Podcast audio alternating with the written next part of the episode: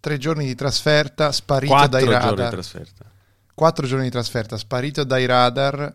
In ferie ancora oggi, quindi... No, non ero in ferie, in... ho fatto quattro giorni a spaccarmi. Giorno e notte.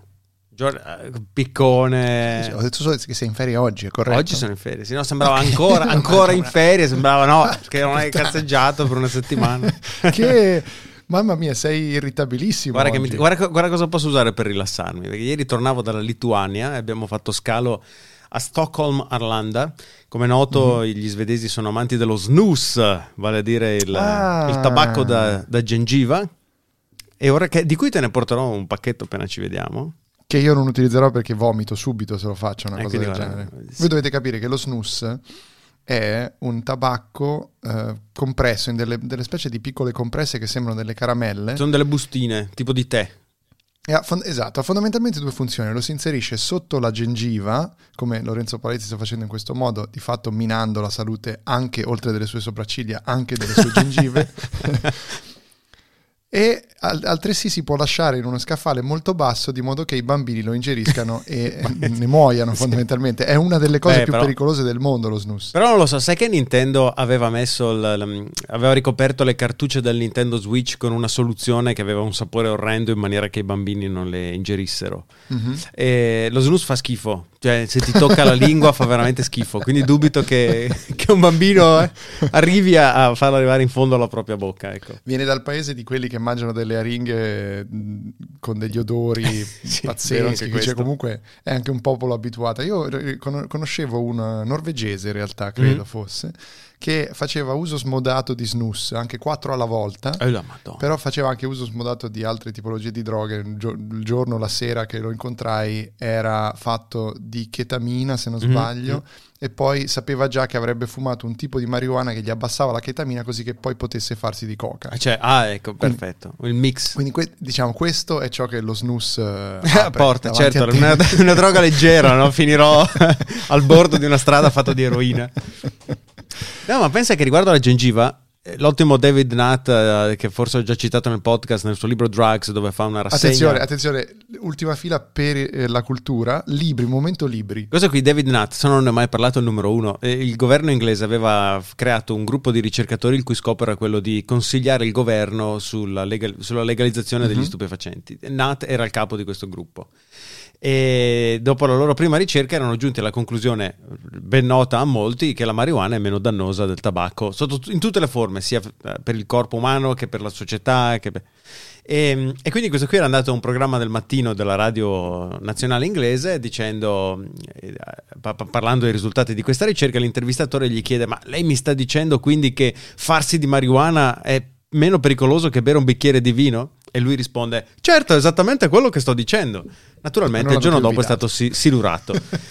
E quindi se l'ha un po' presa a cuore, ha fondato un altro gruppo di ricerca di questo genere che oggi consiglia il governo inglese e il, l'Unione Europea, e ha, questo, ha scritto questo magnifico libro Drugs Without the Hot Air, nel quale fa una rassegna di tutte le droghe, a partire dal caffè arrivando all'eroina, e parla anche dello snus.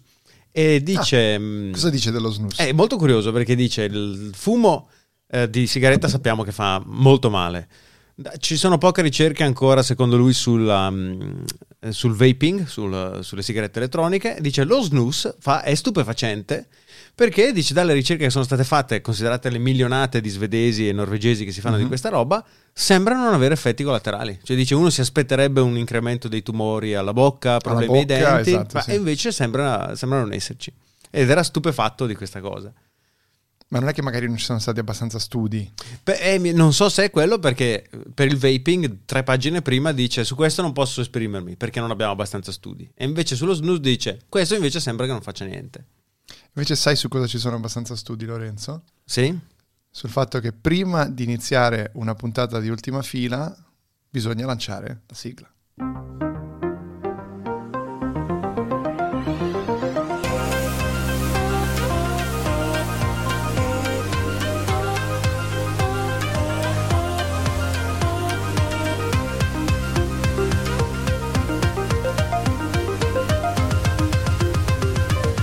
Siamo quelli dell'ultima fila.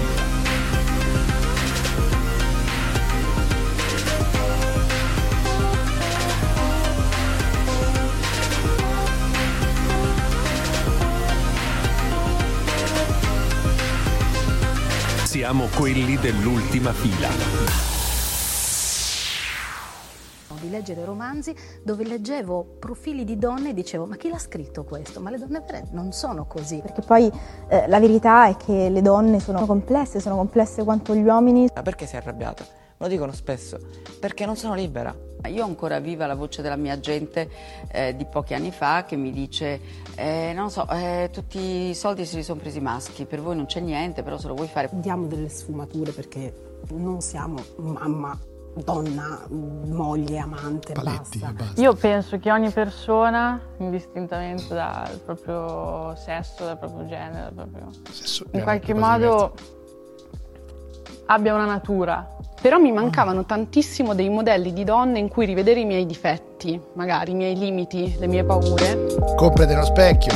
Comunque, perché Andrea? Questo era... Perché vuoi inimicarci? Metà de- della, degli tutto, ascoltatori, esatto. Metà, se ti piacerebbe che metà degli ascoltatori di Ultima Fila fossero donne.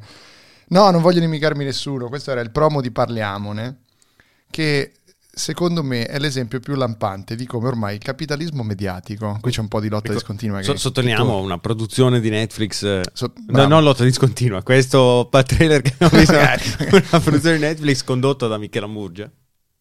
Questa produzione di Netflix è la dimostrazione di come il capitalismo, in particolare il capitalismo mediatico e multimediale, eh, per dire in inglese, sees, uh, seizes the means of conversation. Quello che dico io è no, che qualsiasi tipo di conversazione controversa, giusta, eh, progressista, viene ingurgitata dai metodi del capitalismo mediatico. Ah, qui se famo questo... gli ascolti, mettiamo a Murgia al tavolo, la famo parlare di donne, famo di... oh, cioè, non mi sento rappresentato! Esatto, esatto, che poi per carità, cioè, mettiamo in chiaro, il problema femminile e femminista in Italia è enorme rispetto ad altri paesi, se io sono d'accordissimo su questa cosa e sono d'accordo che ovviamente non possano essere degli uomini a parlare, devono essere delle donne. Trovo che, come parlavamo tempo fa con il nostro amico cieco Gabriele, no? Ci sono i ciechi stronzi. Ci sono moltissime donne estremamente stronze e voglio anche pensare che moltissime delle donne che magari a cui viene data questa possibilità siano loro stesse in certi versi delle privilegiate, che se le si possa criticare, no? Questo è il punto. Questo è, un, è uno show sicuramente che vedremo, non, molto importante, va benissimo, però quello che manca a me, io non voglio la Murgia che mi racconta di nuovo certe banalità sulle donne, voglio Liliana Segre che, re, che legge Judith Butler in lingua originale, cioè capito, voglio la, radi- la radicalità vera. Certo, non darmi non, questa roba pop frullata per fare click. Questo qua è edulcoramento pop del problema femminista. Questa cosa che trovo, e siccome lo si prende come soluzione necessaria, magari è vero, magari è vero, è il modo per cui le, le, le masse eh, che guarderanno questa storia, è come si ispirasi. Io sono vegetariano da dodici anni e trovo che sia grave anche si mangiare pesce per mille documentario. Si ispirasi, è una cagata. Si ispirasi, è una cagata, perché dire le cose male perché si ha un obiettivo... Non, non giustifica il, il mezzo che stiamo utilizzando, il modo in cui utilizziamo il mezzo, cazzo. Basta parlare di report adesso, Andrea. E... no, però sei d'accordo su questo? No, no, no, su questo concordo, concordo con te. No, non la, devi, la... devi fare da contraltare, se no lo, lo, lo show non funziona. funziona. E dobbiamo trovare un terzo, allora, dobbiamo chiamare un Gottardo dalla situazione con cui sì. battagliare. No, no con... non lo so, non so, non vorrei inimicarmi nessuno con questo discorso, ma penso sia in parte. Io Seaspiracy non l'ho visto, era quel documentario che parla di come lo sfruttamento dei mari, de, de, de, de, sì. la pesca disintegrata ai mari. Ne ho visti cinque minuti, poi proprio annusando il fatto che il documentario non volesse eh, raccontare cosa succede e poi dedurne delle, eh, delle conclusioni, ma partire con l'obiettivo di dimostrare qualcosa a priori. Eh, mm-hmm. Mi sono detto, cioè, ma chi è questo qui? Chi è questo documentarista? E n- n- non è chiara la sua... Questo documentarista a priorista. Esatto, documentarista a priorista. E non mi era assolutamente chiaro la, la, eh, la, la, la caratura, origine, che, diciamo. Cosa gli permetteva di essere lì a farmi la lezione sui mari. E non c'era, non c'era modo per me di capire perché avrei dovuto vederlo, quindi l'ho messo in pausa ed è lì in, da mesi, no? Secondo Netflix dice, finisci di guardare? No. Grazie. Ma tra l'altro, se ci ricordi, ti ricordi eh, come si chiamava quel, um, quel signore della guerra africano su cui era stato fatto quel um, documentario particolarmente intenso, Kone, Kony, Kony duemiladodici, com'era? Kobe, eh, Kobe... Non, non mi ricordo, ho capito di cosa stai parlando ma non mi ricordo. È che il documentarista mm? finì pazzo in una maniera assurda. Già quel documentario era controverso proprio perché alcune delle cose che erano state riportate come chiaramente vere in realtà pare fossero falsificate, e io trovo che questo tipo di operazione, ovviamente favorita, incentivata da una macchina da contenuti come Netflix che ha bisogno continuamente di darci roba nuova, sia controproducente rispetto a qualsiasi tipo di argomento che tocca, sì, da questo sì. punto di vista. E di nuovo qui si potrebbe dire, allora vabbè, allora non parliamo del femminismo. No, al cazzo, parliamone, ma facciamolo andando a cercare, perché se mi sento, devo sentir dire... Eh, Io eh, per, perché sei arrabbiata? Perché non sono libera e mi stai dicendo sulla s- piattaforma di streaming più diffusa al mondo, cosa ne pensi di questo problema? Forse qualche magari dubbio eh, qualche dubbio ti viene? Non lo so, eh, eh, non voglio fare un paragone esagerato, però i no Green Pass che si vestono ad Auschwitz e fanno un confronto con eh, la, il nazismo e gli ebrei sono persone che automaticamente si squalificano perché lo stanno dicendo in urbi e torbi e nessuno gli fa un cazzo, no? Per cui di per sé è già squalificato il tipo di cosa che dici. Molto in, molto in maniera più accettabile, in maniera molto meno offensiva, c'è un meccanismo per cui quando dici una cosa in questo modo ti autosqualifichi, secondo me. E questo è gravissimo per il... Per il per l'argomento così importante che è di fondo muove. Certo. Eh, ma Netflix, Netflix deve, deve frullare, mm. deve fare i numeri. La, la... Leggevo un pezzo dell'ottimo Scott Galloway, professore della New York University. Che... Quello che fa il podcast con... Con Kara Swisher. Con Kara Swisher, no? E diceva, Netflix ha rovinato il mondo dell'intrattenimento perché adesso il cliente medio dice... Uh, spendo dieci dollari e ottengo milioni di contenuti, milioni di dollari in mm-hmm. contenuti esclusivi, no? E quindi dice, tutti gli altri sono rovinati perché diranno, il cliente sarà sempre portato a dire, sì ma con dieci dollari mi pago Netflix e tu mi vuoi quindici dollari per quella merda di Hulu? Verissimo, verissimo. E quindi Netflix eh. ha bisogno di avanti, avanti tutto quello che, che passa per il convento. Sì, che poi per carità, di nuovo, è una, uno strumento utilissimo, ma si ispira sia a un esempio, The Social Dilemma, no? Mm, non l'ho visto. È la macchina che mangia se stessa, no? È il capitalismo mediatico che crea di nuovo metodi di, so, sovvertendosi al suo interno, crea metodi di totale autoconservazione e di autoaffermazione. The Social Dilemma è fatto malissimo, cioè chiunque abbia a che fare con la tecnologia, abbia visto The Social Dilemma, mm-hmm. ha un altro dilemma, che è quello di dire, ok, cazzo, io vedo sta roba e mi rendo conto che non solo tagliano proprio delle curve pazzesche per riuscire a farsi tornare il discorso, ma me la sta raccontando sta roba la gente che vive nella villa sul mare coi soldi che ha fatto inventandola mm. e che ora si è reinventata in un meccanismo capitalistico, di nuovo, l'ho detto cinquanta volte capitalistico oggi, troppa lotta discontinua, si è reinventata in una roba che di nuovo gli rende soldi. Parte il tempo. Cioè capisci? No, no, no, concordo con te, andare ai pazzi, perché è un dilemma, un dilemma di fondo anche questo, no? Cioè, il problema dei social esiste, cazzo se esiste, però lo raccontiamo con una roba che è esattamente simile nel principio, una roba che oltretutto non rende giustizia a, eh, al giornalismo vero, o al, al documentarismo vero, e che cazzo, e che cazzo. Comunque non ti avevo chiamato per questo. Ma per? Ci dobbiamo mettere d'accordo perché devi venire a vedere Irisarri qui a Berlino, a sentire. È complicata, porca paletta, è complicata. C'è Rafael Anton Irisarri. Racconta, che esatto, spiega, spiega ai nostri ascoltatori. Che è uno straordinario compositore di musica ambientale, ambient, possiamo dirlo. Uh-huh. Eh, che and- possiamo dirlo. Possiamo dirlo. Abbiamo sp- la, la, no, no, la Murgia ha detto che non puoi. No, non voglio inimicarmi Irisarri dice, definendo la sua musica in maniera scorretta. Irisarri, grande ascoltatore di Ultima Fila, peraltro. Assolutamente. Che è questo compositore, non lo so, di dov'è lui? È finlandese, mi sembra uno No, nordico. No, lui credo è di origine ispanica, ah. penso spagnolo, ma vive in America. E che fa queste composizioni che ti fanno esplodere il cervello e mi, mi fa godere proprio. Me l'ha fatto conoscere Andrea e periodicamente io me lo metto in sottofondo a volume... sostenuto quando, quando, sì. quando sono sotto l'effetto per esempio di, eh, di snus, esattamente, e ti, ti, ti riempie il cuore. E Andrea l'altro giorno con, con, grande, con grande sorpresa mi annuncia che il dottor Irisarri è presente in terra Intera teutonica. Intera teutonica. l'otto dicembre a Berlino, sì, l'otto dicembre a Berlino. Eh, penso per festeggiare ovviamente, cos'è l'otto? L'Immacolata Concezione, no? L'Immacolata Concezione, assolutamente. Festa da ricordare. Chissà qual è l'origine pagana dell'Immacolata Concezione, vediamo. Cerca, intanto, intanto io continuo a dire una cosa su Irisarri, che fa questi album che affrontano, peraltro, in maniera artistica profondissima, la questione della, del climate change. E ehm, alcuni, tra l'altro uno dei suoi migliori, quello che forse ti ho consigliato, è uno dei più recenti, ha tutta una serie di pezzi che sono fondamentalmente anxiety inducing, direbbero gli americani, eh, perché ti fanno venire anche un po' d'ansia ogni tanto, ma sorprendentemente, come tutta la musica ambient, hanno anche questo effetto calmante. Non so, eh, io ho questo effetto, se la metto su Carolina mi tira il Sonos One in testa perché dice che le, le fa venire l'ansia, questo tipo di musica. Pensa, Lorenzo, è un po' come i vaccini Pfizer. Tutti gli uomini che ho sentito che hanno fatto il Pfizer hanno gli effetti collaterali. Tutte le donne che ho sentito, e qui ovviamente potrei dire che questa è una esatto. statistica ovviamente che io ho condotto eh, personalmente, caro Fazio, tutte le donne non hanno invece alcun tipo di effetto collaterale. E questo da cosa è dovuto? È dovuto ovviamente dai miei like su Twitter. Alle fighe. Sai che Alle non trovo, dov- dovrei mettermi a le- le- cominciare a leggermi tutta questa pagina di Wikipedia per capire la- l'origine. Hai messo i Risarri di sottofondo? Assolutamente sì.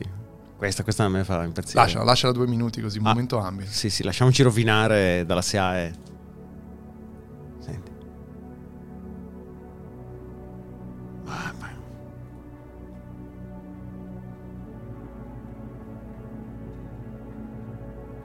Questa qual è?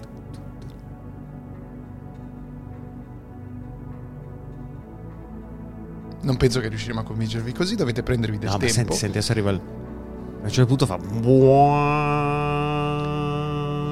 Capite come fa? Madonna. Molto bene, te ne consiglio un altro se vuoi in diretta. Che so che eh, ovviamente c'è anche, alcuni nostri ascoltatori sono particolarmente fedeli ai nostri suggerimenti ambi. Arriva, eh? Eccolo. Madonna. Ti piacciono le F M disturbances a te? Nei sì, pezzi? Sì, sì. Uh, il rumore bianco aggiunto. Un altro che ti consiglio, che è un mostro sacro della musica ambient, eh, vabbè, non sto per dire Brian Eno, tranquillo, ma già lo conosci. No, è eh, invece William Basinski. Basinski, lo aggiungo subito. Basinski, William Basinski, aggiungilo, provalo. Eh, dici, um, caffè William Basinski, provalo, gustalo, dici com'è. Non fa rima, ma è comunque la, lo slogan di Basinski, risaputamente. Uh, lui fece una la sua opera più famosa sono i Disintegration Loop, che sono questi loop di cassette magnetiche, di nastri mm. magnetici che lui aveva, e che durante l'undici settembre, cioè do, poco dopo l'undici settembre, lui stava a New York, aveva vicino la distruzione fisica delle Torri Gemelle, e lui invece cosa fa? Si mette a recuperare questi vecchi nastri che tanto si stavano sfacendo, nastri negli anni settanta, ottanta, novanta, mm. che si stavano disfacendo proprio fisicamente. E lui li fa andare, li registra e ne registra la decomposizione praticamente. Bellissimo. Questa... E li ha chiamati Disintegration Loops. E di quei, loop, di quei nastri non rimane più nulla. Ed è una enorme metafora, no, di cosa stava succedendo agli America, all'America eh? in quei giorni. E Netflix recente... perché non parli di questa roba? Eh? Esatto, ma ci sarà sicuramente un qualche tipo di documentario su William Basinski. Difendiamo Netflix per un secondo. No, assolutamente, uh, io sono un grandissimo cioè, utente, Netflix, un amante. Assolutamente fa anche delle cose pazzesche, perché come sempre ovviamente noi il capitalismo anche piace molto. Assolutamente. Per esempio adesso mi sto riguardando tutto Seinfeld eh, che, per dire eh, l'America che ci piace, l'America che ci piace eh? Non questa americuccia attuale eh? Così attenta a minuzie. Cioè, ma Seinfeld è arrivato prima di Friends. Cioè, se tu guardi Friends, sembra una versione per, per dodicenni di Seinfeld. Seinfeld sì. ha una puntata dedicata a una gara tra i quattro protagonisti a chi si masturba per ultimo. Cioè, ma di cosa stiamo parlando? Su, sulla tivù generalista americana negli anni, alla fine degli anni ottanta. C'è stata un po' di involuzione forse su certe cose. Era un, era un show abbastanza maschilista per certi versi, eh, certe battute. Su ci certe sono cose delle era. cose, sì, un po' devo dire, riguardandolo oggi, eh, un po' delicate, sì, sì. sì magari non.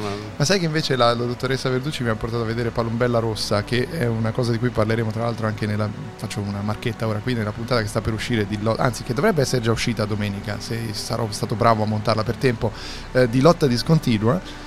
Eh, mi ha portato a vedere Nanni Moretti questa retrospettiva berlinese, proprio da, da un po' da martellate nei coglioni a noi, no? Come i veri alternativi, dove peraltro vicino dove suona Irisarri, ti farei presente. Uh-huh. E eh, c'è una scena in Palombella Rossa in cui Nanni Moretti, quando fa la famosa scena delle parole sono importanti, eh, schiaffeggia la giornalista donna. Non si può, no? non eh, si può mica. Sono, devo, es- devo ammettere che rivedendola mi ha un po' eh, urtato. C'è un po' urtato. Una sensibilizzazione, cioè, anch'io guardando Seinfeld, ogni volta che c'è una battuta uh, sessista rivolta alle donne o gli omosessuali o i transessuali, tanto continuiamo a rovinare, rovinare Irisarri lasciandolo come sottofondo. Esatto. Tanto per confermare che la musica ambient è la musica di sottofondo. No? Bravo Lorenzo, hai capito tutto della musica ambient. Vai avanti. Eh, immediatamente mi sento, mi sento eh, uncomfortable, no? Istantaneamente dico ah, Ah, perché ha detto questa cosa, non doveva dirla. Era... Bene, però, meno sì, male, sì, cioè, sì, meno male, direi.